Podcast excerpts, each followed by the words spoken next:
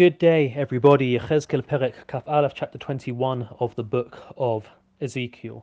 A terrifying chapter, which is only going to get more terrifying in the following one, describing the destruction which is about to rain down on the land of Israel from all directions of the compass.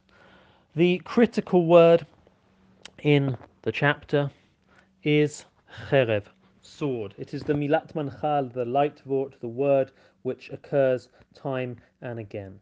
Let's take a moment to think about that word, cherev, in Tanakh. It appears first very early on, after Adam and Chava are banished from the Garden of Eden. The cherev hamitapechet, the wolves, is placed at the entrance to the garden to prevent anybody from going back. This is certainly threatening, but it is preventative of something that shouldn't happen.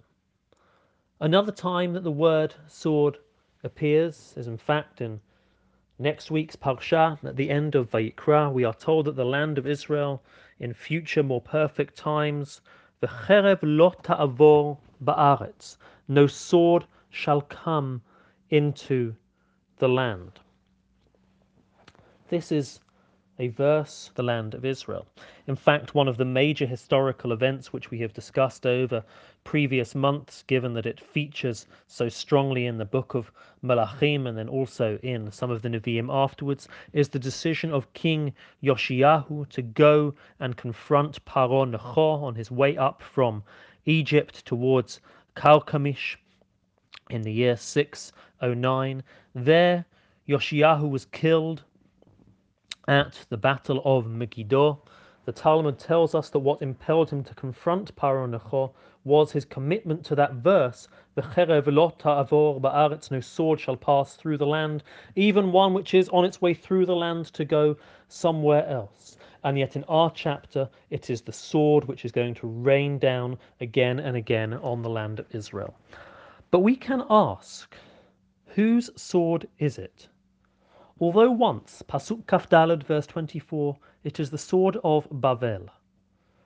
All of the other references, and there are many, it refers to the sword of God.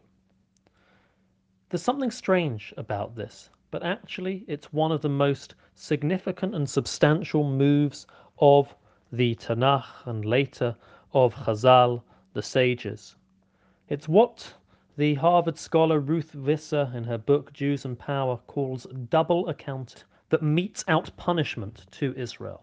Although, at first glance, on the surface, superficially, it appears to be Bavel, or later Rome, or other persecutors, standing behind Bavel, it is God.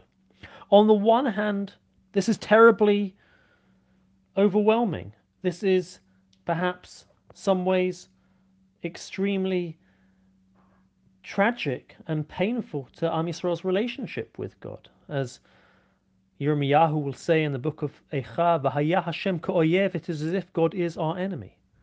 But on the other hand, pushing deeper, there is something behind it. As Kalev and others have spoken about before, it is, in a sense, the feeling that whoever Israel's temporal enemies are, actually the greater power is God. It is God who punishes his land, God who punishes his people, but also that relationship, although frayed, remains.